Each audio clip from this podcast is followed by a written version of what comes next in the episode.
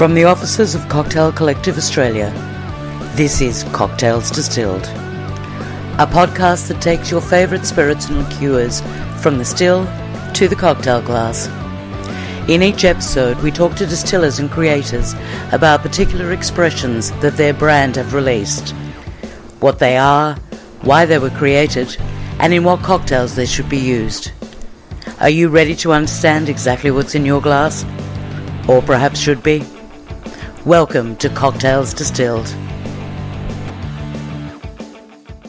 And we're here with Brendan Carter from Applewood Distillery. Thank you for joining us, Brendan. No, thank you so much for um, for coming up. Tell us a little bit about Applewood, and then we'll talk about Oka. Sure. Uh, so Applewood uh, was a bit of a, an idea conceptualised by myself and my wife Laura about uh, five years ago, six years ago, um, where the concept was to to really um, start to monetize native Australian ingredients and showcase them in, in really more approachable uh, ways uh, across the, on a global scale across the, the, whole planet to really talk about Australian culture and sites and soils and lifestyle and um, put native ingredients on a pedestal for, for a lot of people.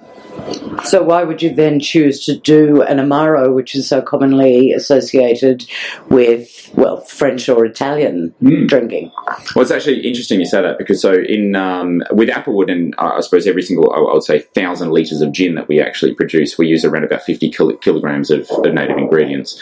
Um, but for every thousand liters of, of amaro that we produce, we use around about four hundred. So our, our way of measuring our own personal success in this business isn't necessarily necessarily monetary. It's actually about you know swallowing up um, you know large amounts of native ingredients and monetizing them for farmers so that they'll take a second look at it.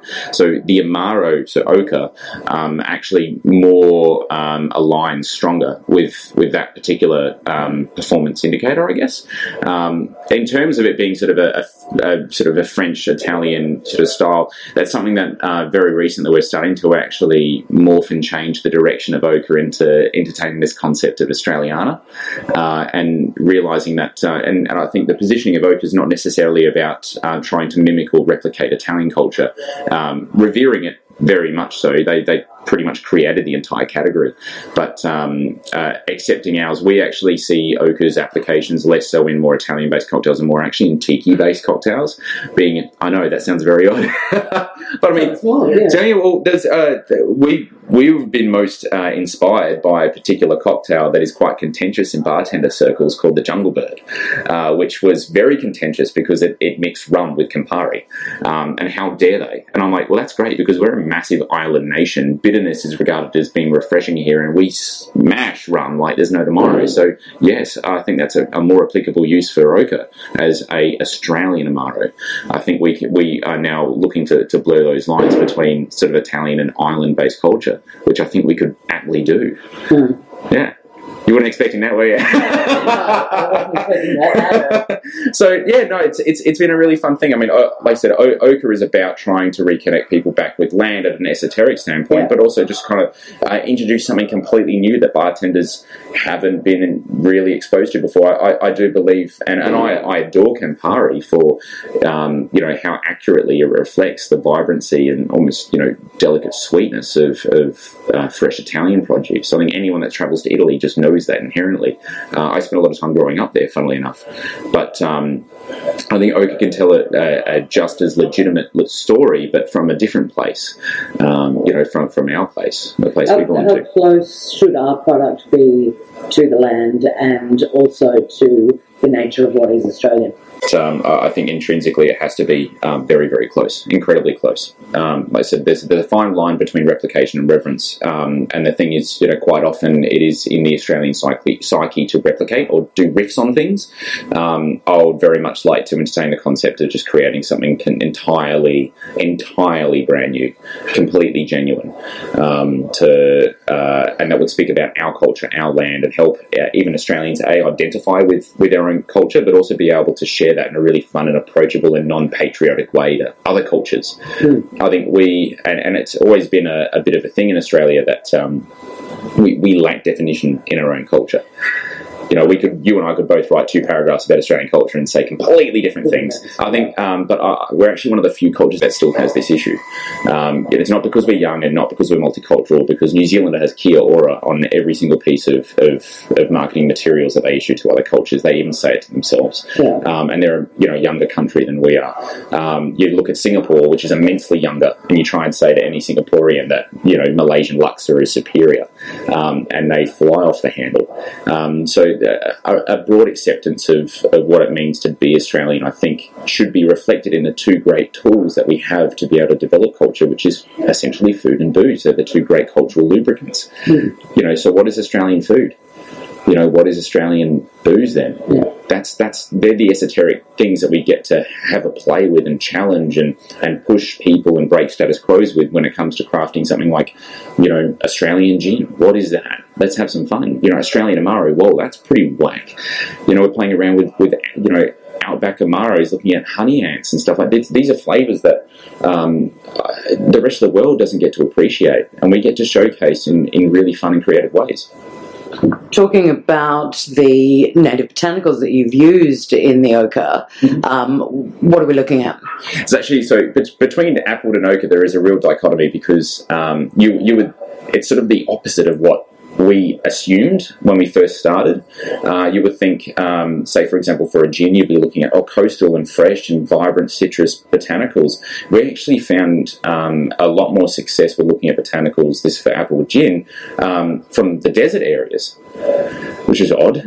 Okay, yeah. so we're looking at wattle seed, peppermint gum leaf, and predominantly desert limes. So the, the most of Australia, I think, is starting to understand the concept of finger limes. Uh, particularly, they're, they're, native into the, the, sort of hinterland around Byron Bay. Yeah. Um, but desert limes come from Flinders Ranges, so about four, five, six hours drive north of Adelaide, and then also happen to, to rear their head in in um, uh, northern WA as well. So two odd spots. Mm. Citrus glauca, are amazing, one of the rarest citruses on earth. Are they like finger limes? You can eat them; they're fantastic. They're, no, they're completely different to finger limes. They're a very savoury citrus, um, and and they don't have those uh, really um, powerful vesicles of, of, juice that you can manhandle. They they're almost like a berry. Okay. Um, very very small. Uh, but absolutely delicious. Like that, you can literally just plow through them. Again, they are bitter things, so you'd love bitterness. I'm yet to find overtly sweet native ingredients from Australia, to be to be honest. And that was one of those like when life gives you lemons moments when it came to ochre.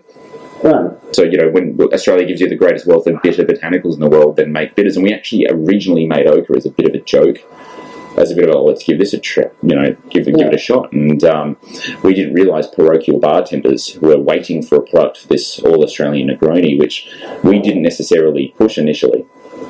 Um, we were just trying to make a Amaro, like that was the, the, the broader sort of goal. Um, but uh, no, o- ochre we actually found um, as a, a bitter amaro. We found solace in um, native ingredients from the coastal areas of, of Australia the coastal rainforest areas. Yeah. So we were looking predominantly at riberries, David's plums, finger limes, strawberry gumleaf from the um, uh, tablelands of New South Wales. Yeah. So these sort of more brighter, high-toned aromatic things or high-acid things um, that uh, that did you know remarkably well. So yeah, it was a real sort of once we had fine-tuned those two recipes, we sort of took an 80-20 look at both our sort of key products between Applewood and Ochre, and um, yeah, Applewood all the native ingredients were from areas areas of less than 300 mil of rainfall, and all the um, uh, stuff for ochre was from areas of north of a metre of rainfall. Strange, Very strange. It was just an oddity. We didn't plan on that. If you look at bitter amaro, it's not actually from anything coastal. Like Campari is famous for like um, you know all alpine um, uh, botanical gentian root, predominantly licorice root, angelica root. Um, they all come from sort of mountainous areas inside Italy. Uh, but as you move down Italy, and this is the really key thing about amaro for us, was that you know with with gin we don't have juniper in Australia. We have a native juniper, Myoporum insulare. It's really nothing like uh, Juniper officinalis. It's really completely distinct from it. Um, but the ability to be able to swallow up, you know, and use those uh, native ingredients in, in, in, a format as approachable as gin is incredibly thrilling. When it comes to, um, you know, Amaro, you think about how Amaro has evolved historically or traditionally, and it's around those areas that are uh, have a rich vibrancy of different botanicals, but they don't want to be utilising. So you know they, they also might make wine in that area or might make other things in that area, but um, they want to try and craft a beverage, a drink that is reflective of the botanical nature of that specific area. That's why Campari is very much around sort of like Padova, like well north of Italy, mm. and as you move down Italy, and, and I'm choosing Italy as a, as a key sort of uh, example of this because they probably do it better than anybody else, in my opinion. Um, but you go right down and have a look at, like, in Sicily, for example, Averna. Um, I would not necessarily call Averna a very bitter thing, even though Amaro literally means bitter in Italian. Um, it's quite sweet and it's got coffee and it's got you know heavy amounts of citrus in it. Then you kind of look at where it's made in Sicily, where there's lots of coffee and heavy amounts of citrus, and sweetness makes sense. And they don't really have a wealth of bitter things there. They've got a few, but they put them in there as well. And Averna is an expression, therefore, of Sicilian culture. Yeah. You know, you see this all the way. You see it in Puglia, in Campania, as you Le Marche, in, in Toscana, as as you continue up the country. Um, the, the spread of botanicals that they use in their locality completely changes you know, Cynar, for example, artichokes. Or you go, um, there's a really great one uh, from Campania, which name escapes me at the moment, it'll, it'll come to me, um, that's based on rocket a freaking rocket amaro, and it's delicious. It's awesome, and, I spent a lot of time in Campania growing up, and I taste. I'm like, I taste Campania. I get it. I totally get it. Mm. You know, when you know, quite often when we show ochre to um, uh, people around the world that have travelled to Australia before and they've done the whole outback thing, they go, "Wow, I taste Australia." And for me, I'm like, "Great, we've nailed it. We've absolutely nailed that. Yeah. We just want people to be able to connect with our land." There's really interesting showcasing ochre to places like India where they have such a connection to high toned aromatic spices. You know, that I'm, I'm, yet to see another culture extract such flavour out of vegetables like you know uh, folks in in, in uh, you know Indian or Indian uh, predominant nations can. Um, and when they taste ochre, it's like this eye opening thing. And we didn't expect this because there's such a fascination with with flavour, uh, especially botanically derived flavour. Yeah. They're tasting things that have no past standard for and it's just a complete utter fascination. Not like, oh, that's not for me. It's just like, wow, how do you achieve that? Yeah, you know. And I think that's a really great way and positive way to be able to share a culture, isn't it? As, as like a, well, I can show you how we achieve that. I'd like to share that with you. Yeah, you know, I think that's the, the powerful tool that we can do with something that's botanically based. You said earlier that um, the bartenders were waiting for an Australian-based amaro. Mm. Um, talk a little bit more about that. Well, I think um, obviously the distillation and craft distillation uh, industry in Australia has really flourished in the last couple of years. And you keep in mind that when we released ochre and, and red ochre, as at the time was two products, um, one that was more like an aperitif and one that was more designed as a bit of an, a bit of Amaro style. Um, we, you know, we were probably, well, I believe we were the first to do that, and a lot of bartenders we're seeing like a lot of firsts during that time, oh wow, first awesome whiskey I've tried from Starward. You know, wow, a uh, whole bunch of new Aussie gins. There wasn't just Four Pillars and Archie Rose. There was Arse and MGC and West Winds at the time, uh, and then now it's just gone full crazy, and there's hundreds available.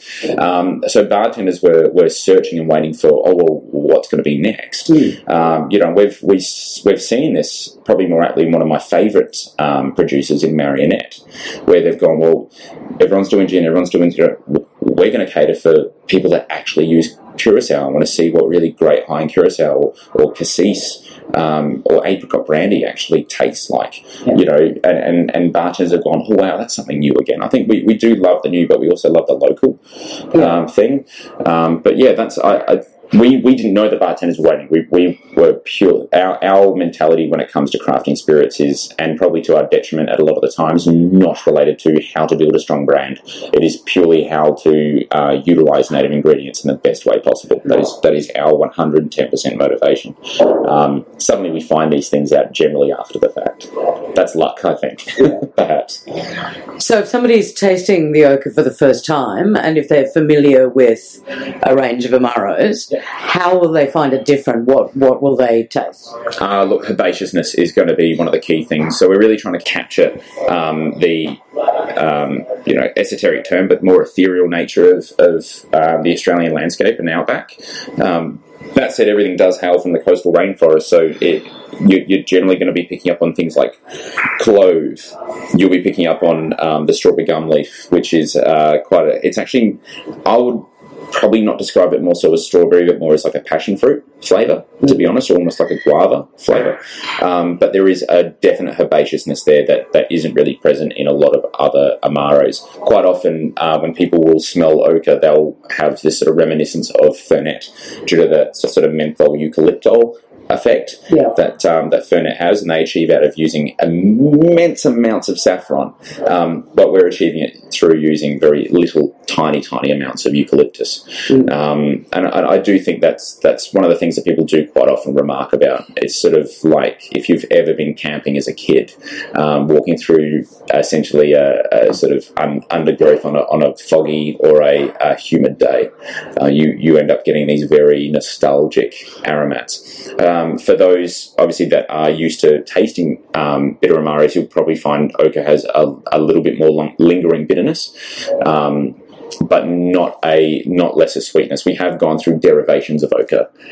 You know, we've gone from something that was very much um, uh, experimental to something that was intentional, which was to increase bitterness and, and make it more present. Um, but it was less or bitter amaro became a fernet style very quickly. And since then, in the last eight nine months, uh, since the latest batch has been been released, it's very much more along those lines of um, usability in cocktails. I think was a, a big thing. We want. You, I mean, how often do people walk into a bar and just go, "Yeah, give me two shots of that on ice"? Very little, and and our again our our way of measuring success is tied to using those botanicals, but also communicating about Australian culture. Now, if we can do that in a cocktail sense, then we're going to be elevating what we're doing even even further and richer and yeah, stronger. We'll talk in a minute about cocktails that you can make with it, but when you were constructing it, how did you imagine it was going to be used? Uh, when we constructed, we, we, we didn't actually think it was going to be used. Like I said, we sort of launched it as a bit of a joke.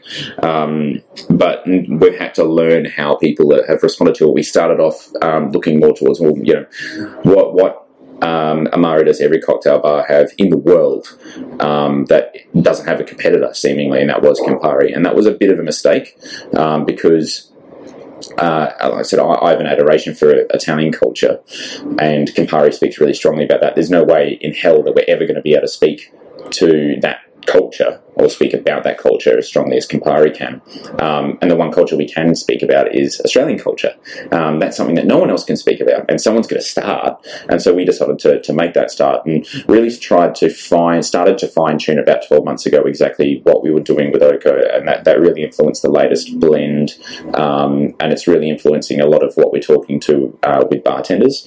Um, we didn't imagine that um, they would, for example, during Negroni week, do like an Aussie versus traditional, Aussie versus classic, which was pretty endearing. I was, I was you know, very humbled by that. Um, but I mean, we, we affectionately call it either the Negroni or the not groni um, when it's used used with ochre because I, I do believe um, a lot of respect needs to be paid to brands like Campari that have managed to craft uh, an immensely, I would say, minimalist cocktail in, a, in an incredible way in an absolutely incredible way and be able to communicate that on a global scale. We'd never be able to take that away from them. Yeah. Um, but I do believe that we have the ability to offer something new to bartenders. And I think bartenders are, are, are very appreciative of, of when we're trying to find something completely, completely new to give them. And I think also their customers as well really appreciate that as well. Yeah. Yeah, I think that's a key thing, not for focusing. We don't, we tend not to, oddly enough, we tend not to focus so much on bartenders as we do focus on their customers. Yeah. I think that's um, been a, um, a hallmark to our relative success. Hmm. So when somebody takes a bottle of it home, what flavours can they look to try and mix with it? Uh, look, I, I, I, would generally go towards citruses. Um, because Austra- Australia's uh, uh, native botanicals seem to handle citrus really well, and Australia as well has probably the greatest wealth of, of rare citruses that we don't know about and don't identify with. And that's, you know, say something like as basic as apple with gin when people go, what do I garnish it with? And I'm like, just lime, you know? It's just bring it back to something normal. If you want to, and if you want to do it really well, if you if the best garnish for things like ochre and apple, the absolute best is just a lemon myrtle leaf. That is all it needs. Uh, if you're looking to mix it with anything, I'll be looking towards um, uh, lighter, sort of more mild tonics. Uh, bitter lemon, awesome, uh, really, really good. So, soda is a basic thing, but again, that's that's a bit of a riff. Um, but uh, the greatest success that I've seen with ochre has been with um, rum. Really? has been with rum or even tequila. That was a bit of a that was a bit of an interesting one. Yeah, as like a, a, a obviously again another riff um, Yeah. was like a you know obviously mezcal Negroni, but mezcal Yeah. with ochre as well uh, worked really really well. That was cool.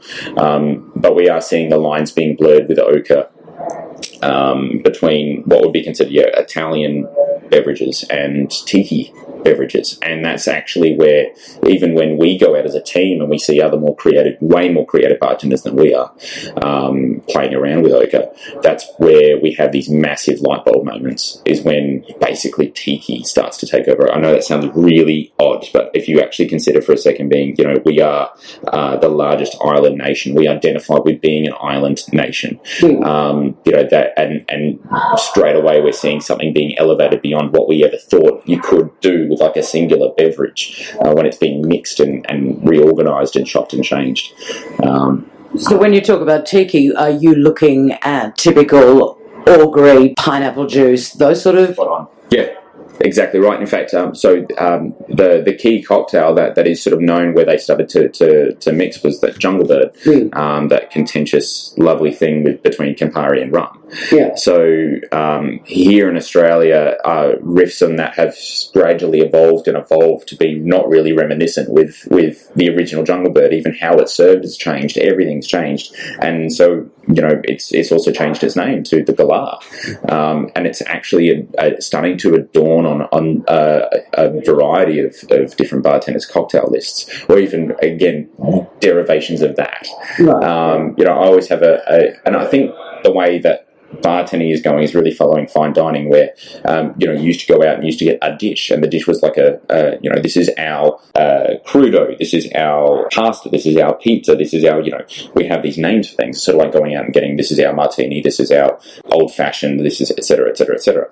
Now we're starting to see the rise of say fine dining, where they, they're not even giving you the name of the dish, they're just telling you the ingredients that are in it, right? They're going, oh, this is like it's it's kale chips, uh, croquettes, and blah, uh, nah, nah, on a plate, and they plate it up in a different way, and they go that, that that's the, the meal, the dish.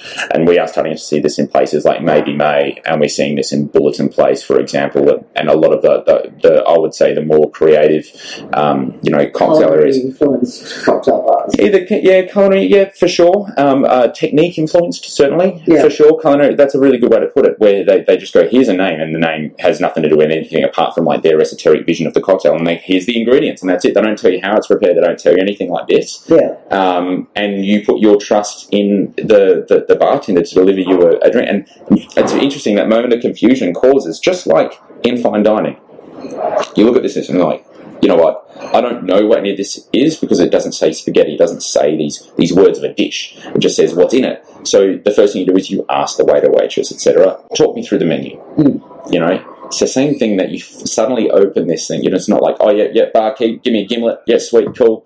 Um, you know, you- you're actually going, look, do you mind just talking us through these things? And you'll get that sort of back and forth with that bartender. So you're having this amazing element of service being applied to more modern cocktail bar lists, which I think is really quite important because I think bartenders for a long time have been um, silent out of um, necessity, you know, but now that that we're giving them a voice and, and a full creative freedom to be able to, to introduce new, you know, into the world. world. I'm, I'm a big um, proponent of, of bringing new stuff Yeah. to the world. Uh, if we can bring in the new classics, like what, what's the next big cocktail? What's the next? What's, Yeah. the, what's the Australian cocktail? Because we know the Italian ones, we know the French ones. Mm. What's we know the American ones? What's the Australian cocktail? What what what story can we tell the rest of the world? Well, speaking of that, and you mentioned the galah, what's um, what are the ingredients in that? Uh, orgeat syrup, um, pineapple juice, lime juice, uh, ochre, of course, and dark rum. Um, pretty much all shaken together um, and served in a, a cocktail glass or a coupe glass. And every one of those can be actually sourced through an Australian producer. They can. Now, They can, absolutely. And, and we'd encourage that as well. Um, a, because of parochialism, and B, because of just sheer quality. Um, you're always going to get higher quality uh, from, from, from Australian based products because they're local, Yeah. travelled less, and they're fresher typically. Um, but the other one that we've been playing on is a twist on the Italian dandy um, called the Australian poppy, which has been uh, utilising a. Um, oh, this will be this will be a, a first you're the first person to hear about this outside of our internal circles. We we're working on a ad uh, like a vintage release for Ochre. Okay. Uh, called Ochre Gold, which is a bit of a riff because it's, it's sort of how we're playing around with a bit of a few different botanicals that we just couldn't get to work. But Strega or um, yellow chartreuse, Yeah. we're, we're playing around with an, another another fun thing, and, and just as a very small release. Um, Okay. But uh, yeah, And the- when are you looking to? When is that looking to come out? Uh, I believe in about a month, and it would just be a small run of about a thousand bottles, five hundred ml bottles as well. But um, yeah, the branding's looking really, really good and fun at the moment. So hit your website Yeah, in about a month to, to see. of course, website uh, and and uh, you know obviously um, uh, parochial. Um, independent bars and bottle shops um, will, will tend to stock it as well. But, but uh, yeah, we're having a, a little bit of more fun these days. I'd love to be able to do like a like an aromatic bitters, like an Australian aromatic bitters. How cool would that be? I mean, imagine going into a, like my my ultimate sort of measure of success is being able to walk into a pub and be like, oh yeah, I'll just have a lemon lime bitters, thanks, and they're using an ochre bitters. Like, how sick would that be? You know, we've managed to become like so mainstream that just uh, you know Joe Public, Mister Blue Collar, can walk into their country rural pub and just get lemon lime bitters, and it's and it's an Aussie bitters. I just think that's really cool. You know. Yeah. Now, if someone is going to buy a bottle of Oka and take it home, how how do you want them to use it? How do you want them to experience it? Uh, it's a tough one because uh, everyone needs a cocktail kit at home. You got you got to, uh, to be able to, to like really experience it to its fullest. Um, the easiest way, of course, is to, to go on the established, more minimalist cocktails like Italian riffs. Um, of course, like everyone's already mixing Negronis at home, so give it a go with that. Um, try your varying amounts to be able to sort of vary sweetness. But um, my my simplest, simplest, simplest go to is just ochre and soda, Okay. straight up ochre and soda. And what sort of food pairings? Ooh, that's a really good one. Um, you'll like this dessert. Yeah, I know. Yeah, screw the aperitivo. Let's go digestivo with this. Seriously, um, like I, I, I have a big love affinity with um, ochre and like sorbets, um, cheeses. Um, yeah, absolutely. Yeah, big big fan. Uh, in terms of uh, yeah, I don't know because that's that's actually a really interesting thing. Um, like desserts, fruit.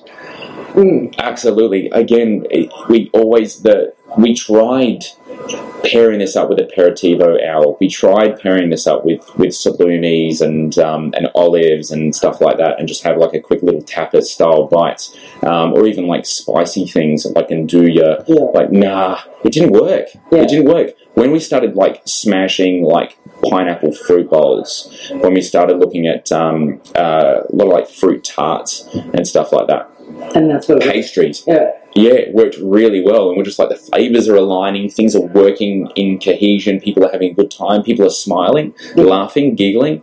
We're like, we're clearly onto something, Yeah. and that's just continued to fuel this. You gotta, you gotta. Even me talking about it sounds very weird, saying oak is more a tiki drink.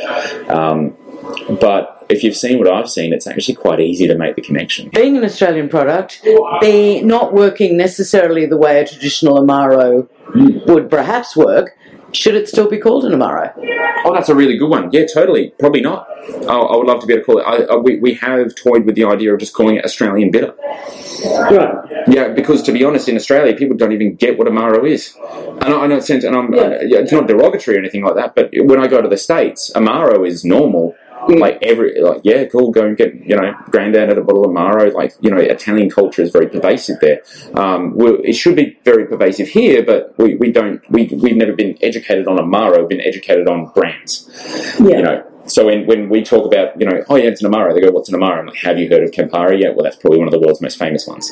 Um, you know, then we work down a list and be like, have you heard of Montenegro? Have you heard of Cynar? Have you heard of Averna? Have you heard of Braulio? Have you heard of, you know, these other things? Um, to try to find that sort of just link to be able to get people to there.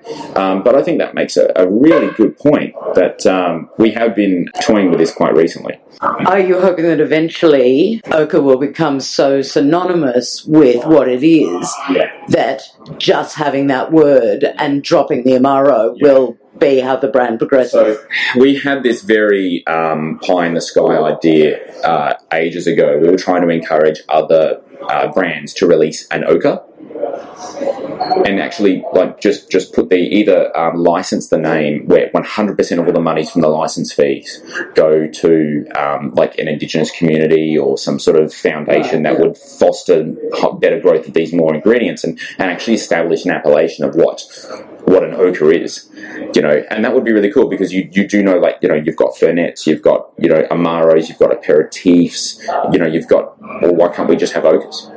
It's a, it's a very easy thing to pronounce in, in all cultures. Where, do, where does the name come from? Well, uh, obviously the, the colour of the soil, uh, O C H R E. Oh, so it's a bastardization of the colour. Okay. Yeah, right. and, and the spelling of it, uh, and we do often get um, uh, asked about the little dash that goes through the O, which is actually quite intentional because the way that Australia say the word O is actually really quite unique.